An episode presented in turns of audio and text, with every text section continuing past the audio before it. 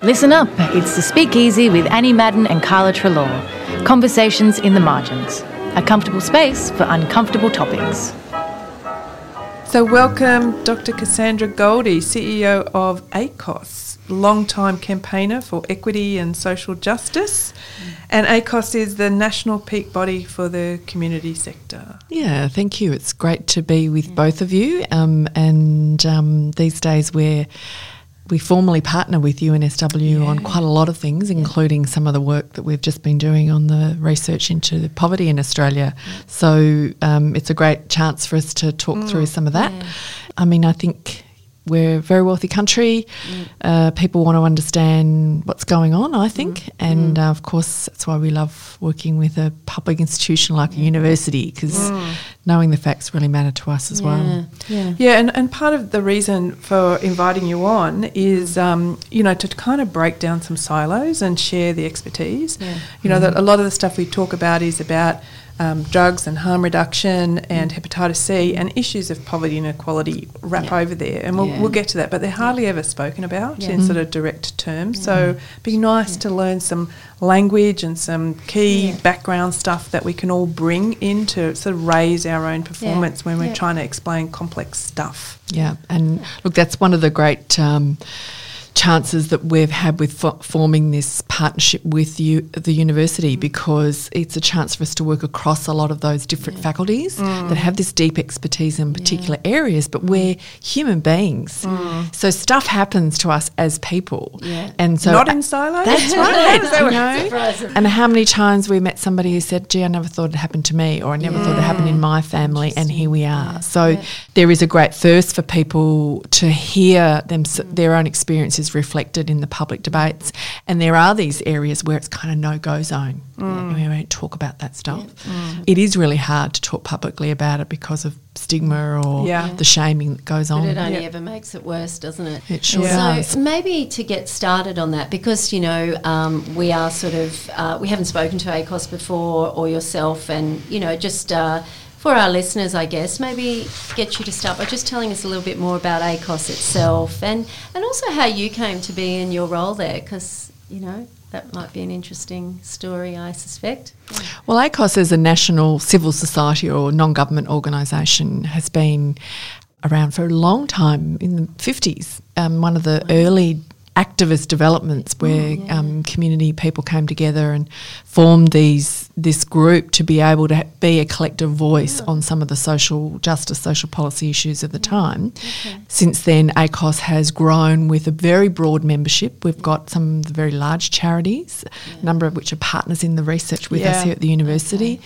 And then we have a lot of grassroots organisations like community legal centres. Okay. Their national body is our member as well, right okay. through to, in some ways, most importantly, groups like people with disability, uh, National Council on Single Mums and their children. Mm. So people based so really organisation. Very I, I broad. was sort of thinking it might just be sort of like the state and territory yeah. based councils of social and of course of those course are, are, members as yeah, well yeah, yeah. yeah. so right, so okay. that's our great our, our, our strength that we bring those different mm. perspectives to the work that we do and of course, in the end, we want our voice to represent what's the best thinking of the changes we need to make. And yes, we advocate. So a lot of it is about government action, but not all of it. You know, for me, my background was uh, as a lawyer, uh. dropped out of corporate law some time ago, found my way into legal aid and community legal centres. So I worked up in the Northern Territory for quite a while.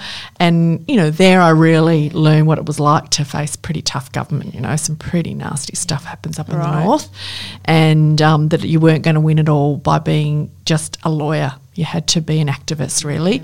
And then, look, uh, you know, with a human rights background, when this job came up, I really saw the opportunity to help to be a part of tackling some of the structural drivers of yeah, disadvantage, nice. you know, mm. to get a little bit more in that jargon upstream. So, yeah. economic policy, yeah. the federal budget, that's where a lot of it all begins. Right. The choices we make about where we're going to invest and, and do things. choices. Uh, they really are choices. Absolutely. We can talk more about that rather than, um, you know, previously as a lawyer, often you're working at the end of the road, as you know, right? Yeah, right. In the criminal justice system, in the family law system, mm-hmm. where things have gone badly wrong. so that was the interest for me, uh, the enthusiasm for me, and here I am. Mm. I work with a great team yeah. of people, and with um, people from all walks of life, and yeah. really, really enjoy it, it. Although recognizing that um, obviously this has been a decade. We talked about that today, didn't we, Carla? Mm. The decade of where we've had a, you know um, a significant kind of lack of action yeah, on some way, of the big social on justice, so social things. policy issues yeah. that this country faces. Do you have sort of any thoughts just on that about why that you know why are we in this space? Mm. Do you think? Do you have any reflections on that? Well, look, there's probably a few uh, layers to it, but can, let's remember we had a a massive global financial crisis. Yeah. Mm. Remember, there was th- yeah, now, it is, you know? um, yeah. and and um, the tale of that has been long mm. and nasty and grim.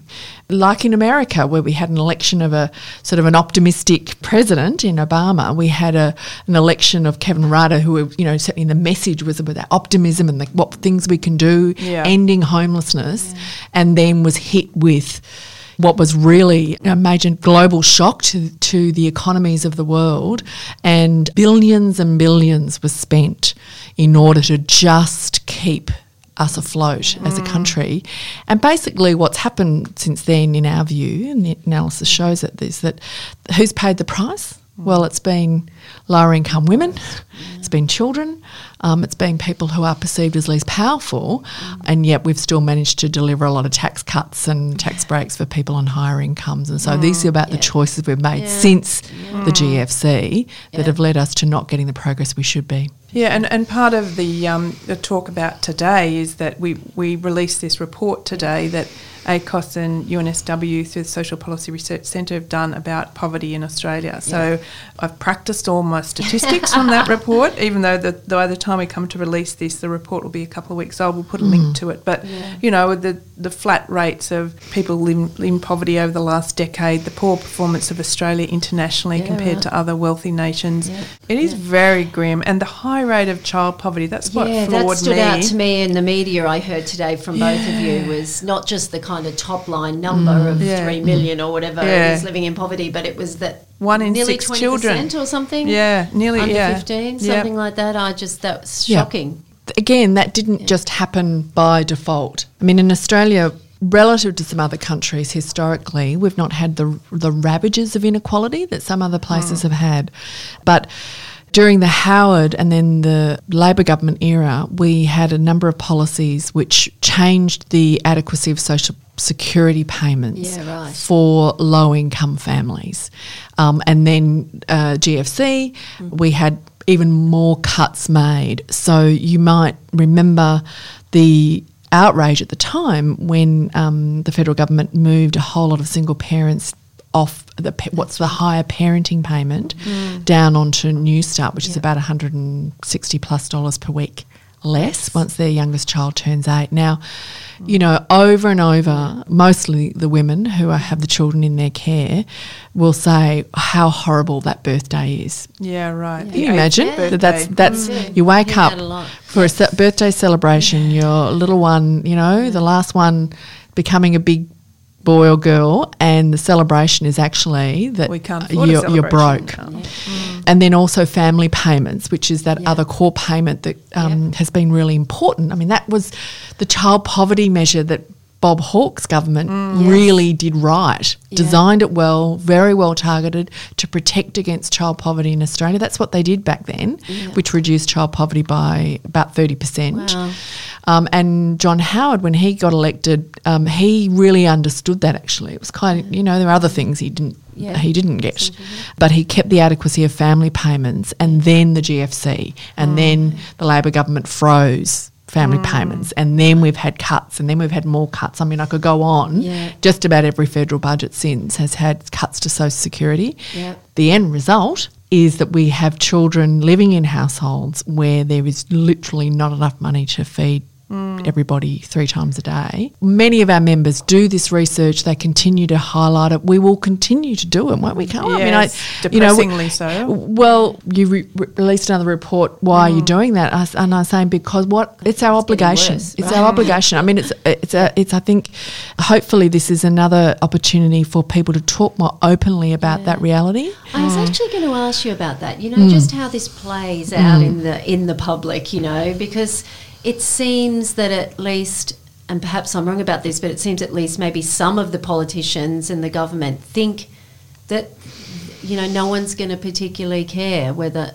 who cares about you know the people yeah. without a voice or the you know single mothers yeah. or whatever. Aren't we always going to have poor people? What's the mm. what's the point? Why, yeah. why do we worry? It's their fault anyway, isn't it? Well, you know, all that we got a question stuff. about that today. Haven't they just made poor choices? Yeah, yeah, yeah, yeah. I mean, simplicity. You know, the and there is some research that shows that that attitude. I mean, it does vary. Actually, okay. interesting. It does seem to follow um, which p- political party you vote for. Mm. Actually, is that you know if you you're more on the conservative side of politics in the way you vote, there is a higher propensity to believe that it's just a bad choice. Now, what we we think is that you know there's a bit of a variation there about wealth amongst you know who you vote for and so the further you are away from the direct experience yes, of somebody right. else who's been through so life events so life you lose yeah. touch with what actually that how that happens yeah.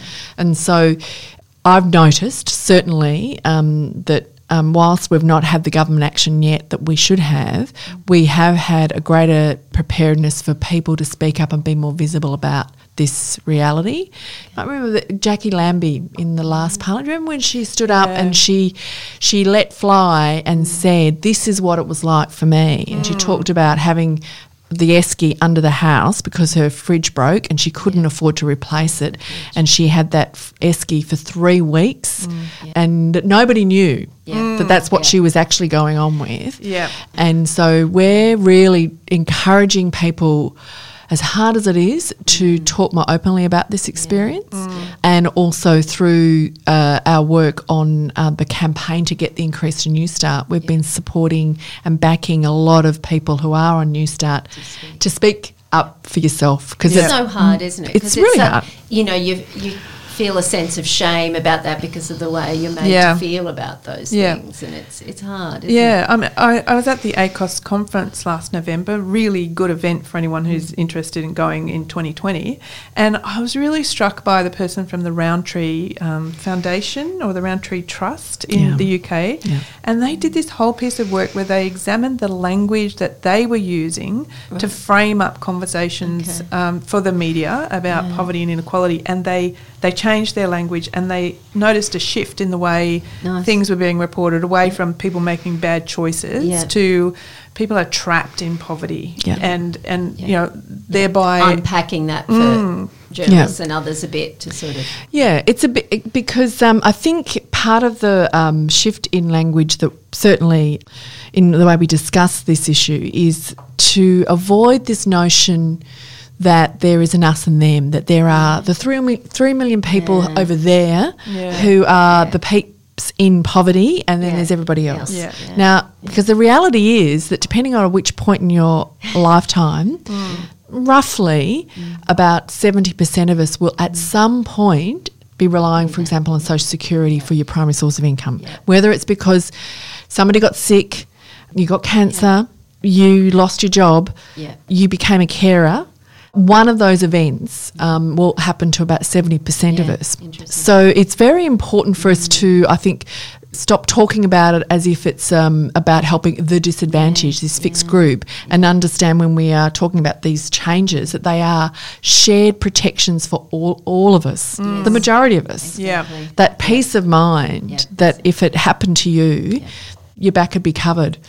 Many of the economists are scratching their head, don't understand why we're not getting wages growth. We've started to get some um, understanding that part of that dynamic, we believe, yeah. is because people know how ugly it is now if you fall out of paid uh, work, mm, right? Yeah. So if you think the only place I've got to go is down onto Newstart yeah. to lose my housing because you're renting and you don't pay your rent, you're out, out yeah. and you will keep your mouth quiet. Yeah, mm. You'll put up with a lot to avoid losing your job. Yeah. And so the gap between the social security payment and the minimum wage has conti- has grown a lot over that last decade or so. Mm. And some of the economists are starting to go, oh, yeah, I hadn't right. thought about that bit. Mm. It's just but so interesting, isn't it? Makes so sense, many right? social issues and stuff. It's just that complex picture that needs to be. You know, we need to encourage discussion on these yeah. things that people can yeah. put the you know, not just those simplistic kind of. I understand why you would say it's complex at one level, mm. but at another level, it's not really. You mm. think about we're basically talking. We're just saying everybody needs to have enough money sure. to be able to pay for the basics yeah. and have peace yeah. of mind that you can do it. Yeah. And the other thing you need is a place to live. Yeah. Mm. I mean, that goes a long way, right? Yeah. Oh, exactly. And that's They're really mostly what we've talked about today, yeah. Carla, haven't we? About the income the um, that you costs. need and then making sure you've got housing. Of course, there are other things mm. like social stigma and mm. community. I mean, you hear a lot about loneliness and mm. what's going on there. Mm. So there are those aspects to it. But I always go, let's let's get if we basics, get the basics. That would that would be a great role exactly. for government, whilst community, you know, we we work out where we're going to be as a society as well. A number of the communities that we work with, um, people who use drugs, people who've been in prison, mm. often for a result of as a result of drug use, people in drug treatment, people with stigmatised conditions. Mm. Issues of poverty and inequality rarely get a mention because mm. we're often working with health agencies, yeah. and health pretends to be kind of the great leveler. We're yes, all the same, aren't yes. we? I was That's trying right. to get my yeah. words and I haven't got yeah. my words, but you know, like kind of yeah. in, inequality blind or mm something. Like we, we treat everyone who comes through the door the same way. Yeah. Mm. You know, what would happen, do you think, if we made those um, issues of poverty, poverty and inequality more visible, more able to be spoken about in health or in, in the care of the communities we've been talking about? Mm. Well, everybody in the health area typically has heard of the term the social determinants of yeah. health. Mm-hmm. I have found that if you push a little further, often people are not quite sure what exactly. they really mean. Am I right? Yeah, yeah, So the social determinants of health yeah. are about income, uh, housing, power, agency. And the World Health Organization, of course, clocked that a long time ago. Yes, that's true. Um, and that's being played out very much in terms of health outcomes in Australia now. And in fact, mm. We're now doing that work, aren't we, as yeah. part of this research partnership with UNSW yeah. to bring to the surface how the inequalities in health outcomes mm, yeah. are driven often by the inequality oh, in incomes and wealth. So you know, for example, uh, we do know that you're twice as likely to have a chronic illness if you're on a very low income in, in contrast to people on higher incomes. Yeah. Mm you know, suicide, which again yeah. is one of those uh, mm. we where we're increasingly talking about mental health. Yeah. There is a lot of action on mental health. I've been struck though again, like the issue of drug use, mm. um, how very rarely it, it, gets understood that actually you're um, seventy um, percent more likely to mm. commit suicide if you are in, in, on a low income. Why would that be? Well, the yeah. chronic stress associated right. with mm uh, not being able to meet basic needs, yeah. the stigma associated with it, the sense of hopelessness, yeah. that all feeds in. Mm. And so these connections between what are the drivers mm. of, um, you know, drug use, which becomes a chronic health problem, mm. um, it again makes sense, doesn't it? That yeah. that is actually, these are, one is interrelated with the other. Mm. Of course, I want to be very you know careful here because often people like to go well these are the same groups. Mm. You know that people on social security are well, they're all on the beach, yep. Using a lot of drugs. right. Well, actually, uh, the face of people on social security, uh, the majority of people are over forty-five, yeah. particularly older women yeah. who have lost yeah. their job and haven't got housing behind them. So just to you know, let's you know. I think that's why the these reports are so important, as yeah, you're saying, that's just right. to get the facts and the evidence there to sort yeah. of you know break some of those stereotypes yes. down. and know? one of the things yeah. we spoke about today, you know, this result, these results show over 3.2 million people living in poverty in Australia. That cannot just be one story. Yeah. It, it has to represent a whole range of different mm-hmm. people mm-hmm. and experiences mm-hmm. and situations and all the combinations of social determinants and individual mm. determinants, family support, regional, mm. metro, all mm. those things. Yeah. Thrown in together and to complicate that picture, stop relying mm. on stereotypes and get mm. better information about how to deal with it. I think is the yeah. goal of this mm. whole initiative. I think I think where there's a really strong theme though is that for a whole range of reasons, when you talk about, for example, the issues of criminalisation or recidivism, issues of um, drug, uh, you know, and alcohol use, you can often get the same kind of reactive politics and policy mm. as you can get in responding to issues of poverty. That's right. Because there is this kind of level of comfort in going, well, blame them mm. for their own circumstance. It's an othering. Yeah, yeah. right. Um, People feel fairly confident that yeah, they yeah. will get agreement with from others on and that. And so mm-hmm. we um, are now facing a government that wants to, for example, do mandatory drug testing exactly. of people on mm-hmm. social security. Well, mm-hmm thank you to the health community, mm. the experts from the health community in that area that have been in you know that well-worn path to Canberra, giving evidence, being yeah. very clear yeah. that what actually works is not that. Yeah, yeah exactly. that we've already got um, what is it about hundred thousand people mm. around Australia waiting to get into right. rehabilitation. People who want to deal with their drug use without needing to mandatory you know, try and find a needle in a haystack yeah. um, and stigmatise everybody on social security with this notion that um, you know they everybody's using drugs and and spending yeah. our our money unwisely. But it's mm. also that thing of scapegoating, the easy scapegoats for you know when there's some work to be done in a social policy sense or whatever.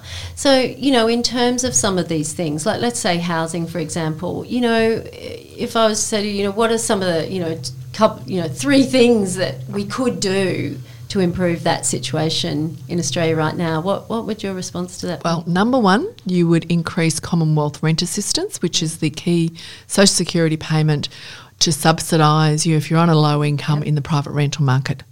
Hasn't been increased in real terms for 25 years, like Newstart. $70 a, week. I mean, how far does that get you? That's the maximum rate of Commonwealth rent assistance yeah. now.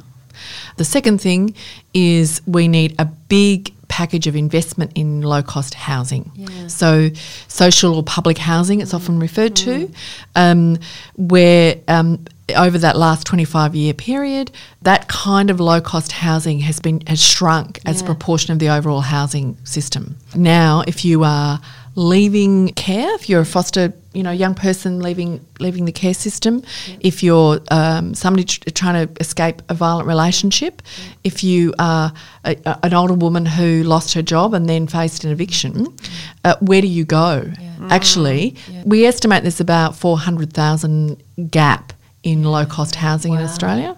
Um, and you heard, you know, wait lists of a decade or so. So this is the, these are the two main things we yeah. would do. And uh, are there other countries doing that mm. those sort of things well? Mm. Yeah, there are. Uh, and, yeah. and and the third area yeah. is you would change the um, the way in which we use housing as an investment, a property ah, investment. Right. Okay, mm-hmm. so mm. One of the big things that's happened in Australia is a lot of tax breaks. The so-called mum and dad investor.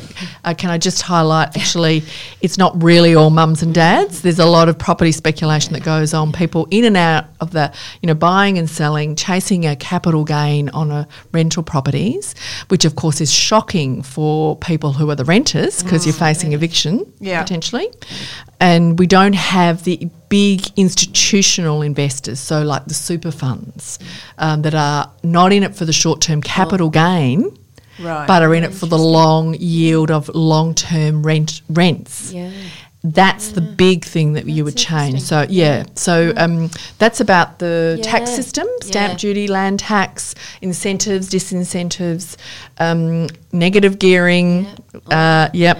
Um, all of those tax arrangements drive a certain kind of investment in property in Australia. And in other countries, we've got a very different approach to it. As I say, it's not yeah. about chasing the, yeah. you know, making housing get more expensive, because yeah. that's how you get a capital growth, right? Capital yield. Yep.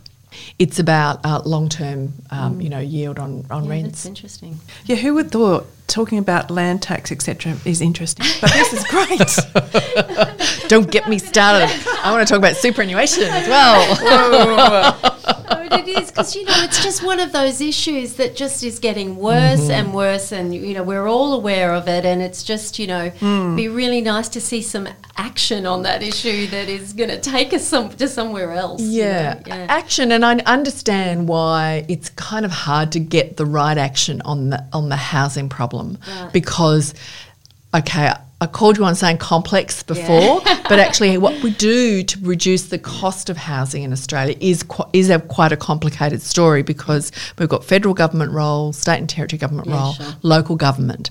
Um, so it's a tricky one. Mm.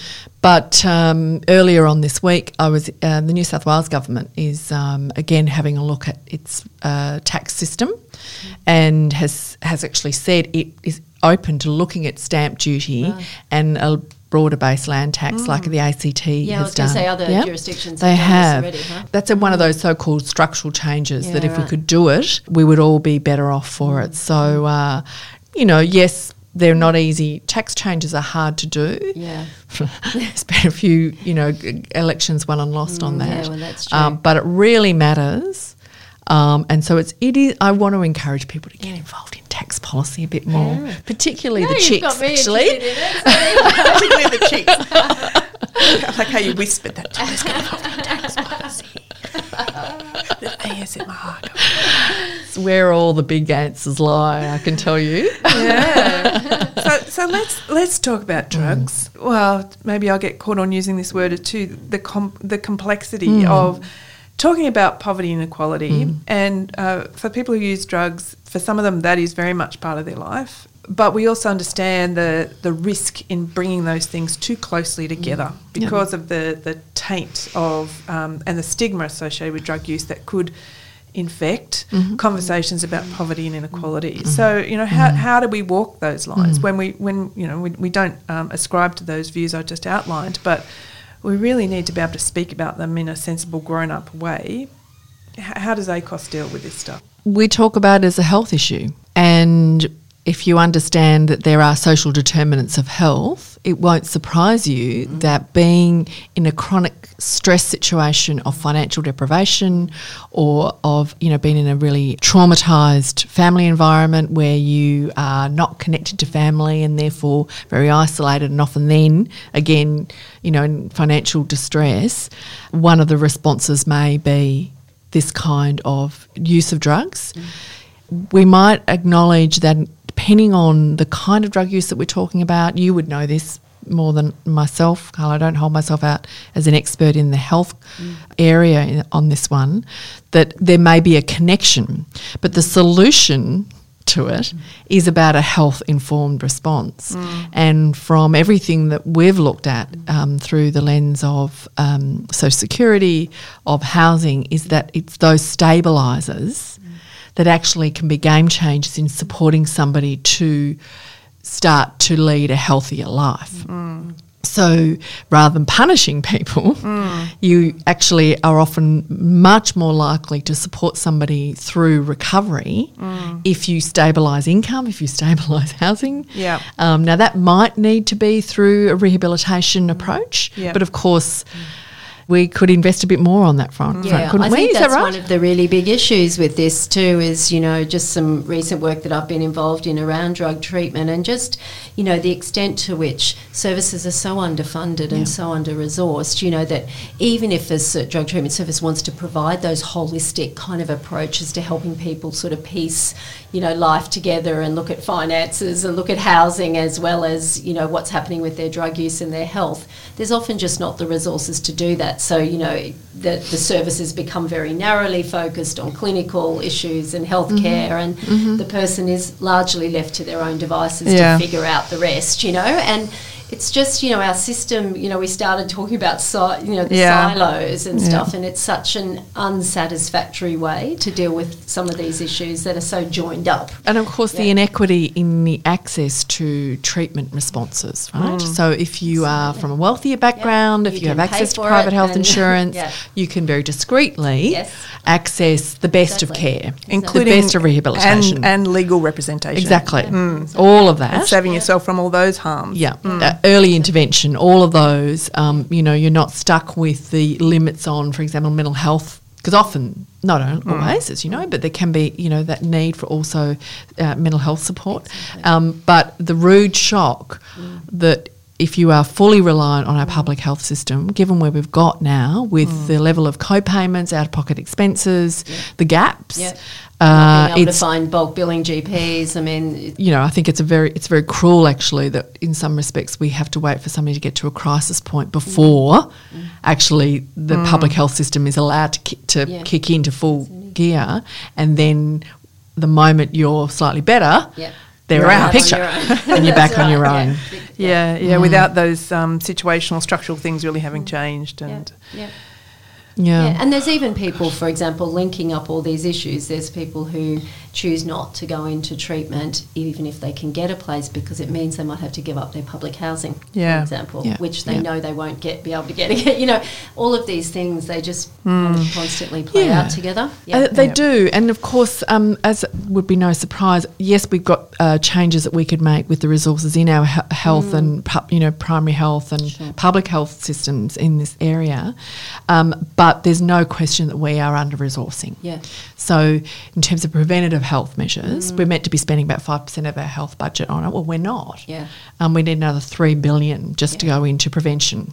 Yeah. Of, uh, you know, to, yeah. in the health context, and in our federal budget now, we've got a health funding program which is kind of frozen below two two percent in mm. terms of growth. Well, that's going to get pretty mm. pretty ugly for even the public chronic health tertiary health response as well. So that's where I want to talk about superannuation. Yeah, because it does come back where to we've got three trillion yeah. locked up in the wealth of the country, um, and there are very generous tax breaks associated with that. And we're at the right at the moment pushing for us to get some sensible taxation of the wealth that accumulates in superannuation, right. so that we can properly fund again universal health care mm. so that people don't have to worry that if something like yep. this happens to you, we're not having to pay all those big out of pocket expenses. And, you know, we are a really wealthy country and how did we get, how did we get here? Yeah. So yeah. it's for us to keep you know, asking each other about that. And not, yeah. at the moment, I kind of feel like we cut the politicians out for a bit mm. because we, it's like we as a community need to get a new consensus about what we okay. actually want. Want yeah. are we just happy to talk about tax cuts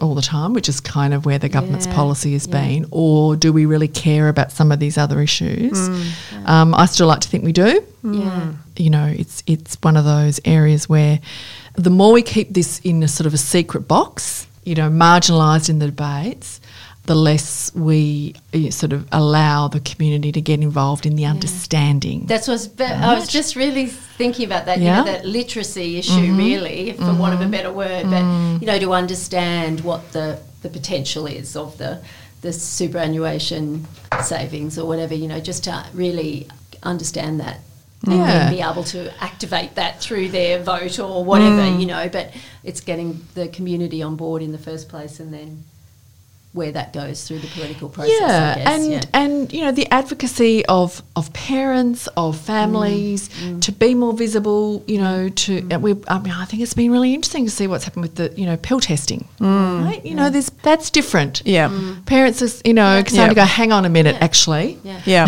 I'm involved here too. yeah, it's not that's the right. current status quo is not what I want. That's right. Mm. That's right. You know, I'm not, I don't want to live in a fantasy. I live in the real world, and I've seen too many of my you know friends friends and family go through bad stuff mm. with this. This for the moment, the politicians aren't listening, but oh, yeah, know, but I guess as you say, you keep yeah.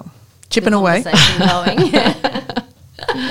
so uh, we're, we're almost at time. You know, we've had a far ranging conversation, not all of it really upbeat.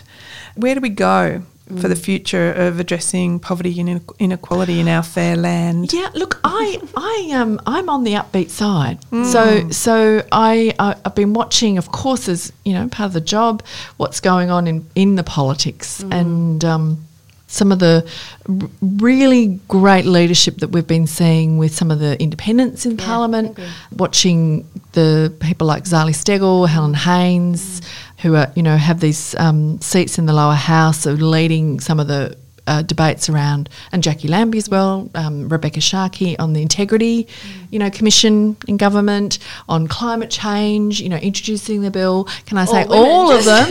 well, I was waiting for you to point that out. Andrew Wilkie's in there. Of course there are, you know, sure, sure. but but there is something in that, you yeah, know, and okay. um, and when globally, when we look at where some of the best of the political leadership is coming from, in my view, it's younger women. Yeah right? New Zealand, Finland, yeah. you know, we've got some really fascinating stuff going on yeah, there. So nice. I see the different options that are being presented politically. I do think in the end, women's leadership will be a really key part of this. I think diverse leadership is going to be really important, and we're seeing that groundswell. And of course, the leadership of young people. That is happening, whether the yep. you know we like it or not. um, and I get, but you see that on campus. We see that globally, yeah. and I'm certainly exactly. seeing that in Australia. Yeah. And um, and you know the others are being called to account. Yeah. So I'm really very nice, hopeful in that I way. a nice, fresh focus on diversity and definitely that, that that really fills my heart with joy when I listen to young people who are you know active and advocates and politically active and such that you know there is a real focus on sort of the importance of a diversity and voice and you know bringing people to you know along and I think that's a really nice shift in yeah. in the public conversation about things rather than the us and them and we have to stay vigilant with it. Yeah. I think we all have to use our voice. That's yeah. that's part of it, right? But um, I think the mocking of the quiet Australian phrase that our current Prime Minister has put out there, I think has been really telling. Mm. You know, oh, is that really what we want to be, yeah, all quiet right. and say nothing? Yeah. yeah. Well, actually, that's about democracy. Yeah. Mm. You know, that's about community. Um, and um, I can say that during those bushfires, it's been one of oh, the yes. moments where you go, "This is what a, this is what community is capable yeah. of doing." Yeah, right. Yeah. When the crisis hits, yeah. that's when everybody steps up and the real leaders come through. Mm. That's what I see as the the mm. hope. And I've been in lots of discussions where we hear, oh, you know, we just need to go back to lauding the sort of those leaders of the past, you know, the glory days. Mm.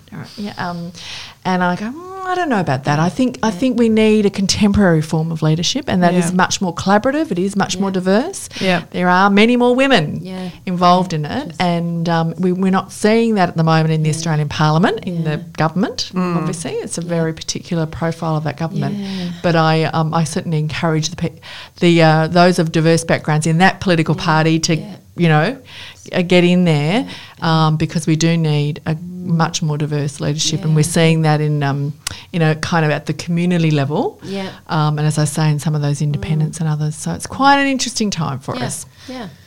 Well, I mean that was a ride.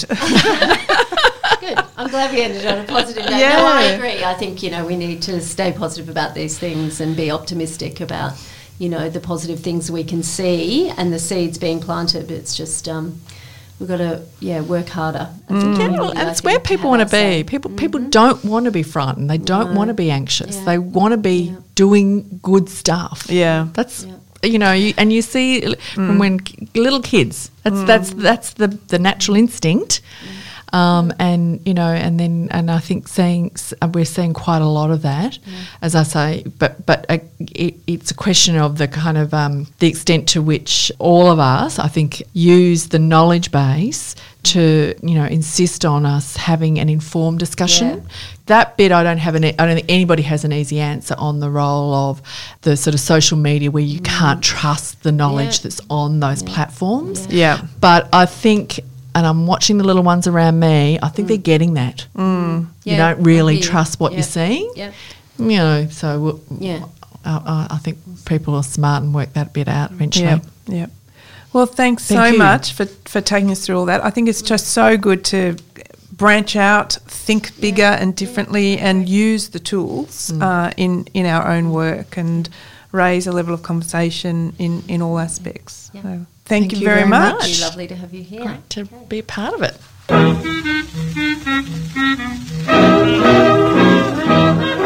For more information about this podcast, our guests, and upcoming episodes, head to http csrh.arts.unsw.edu.au.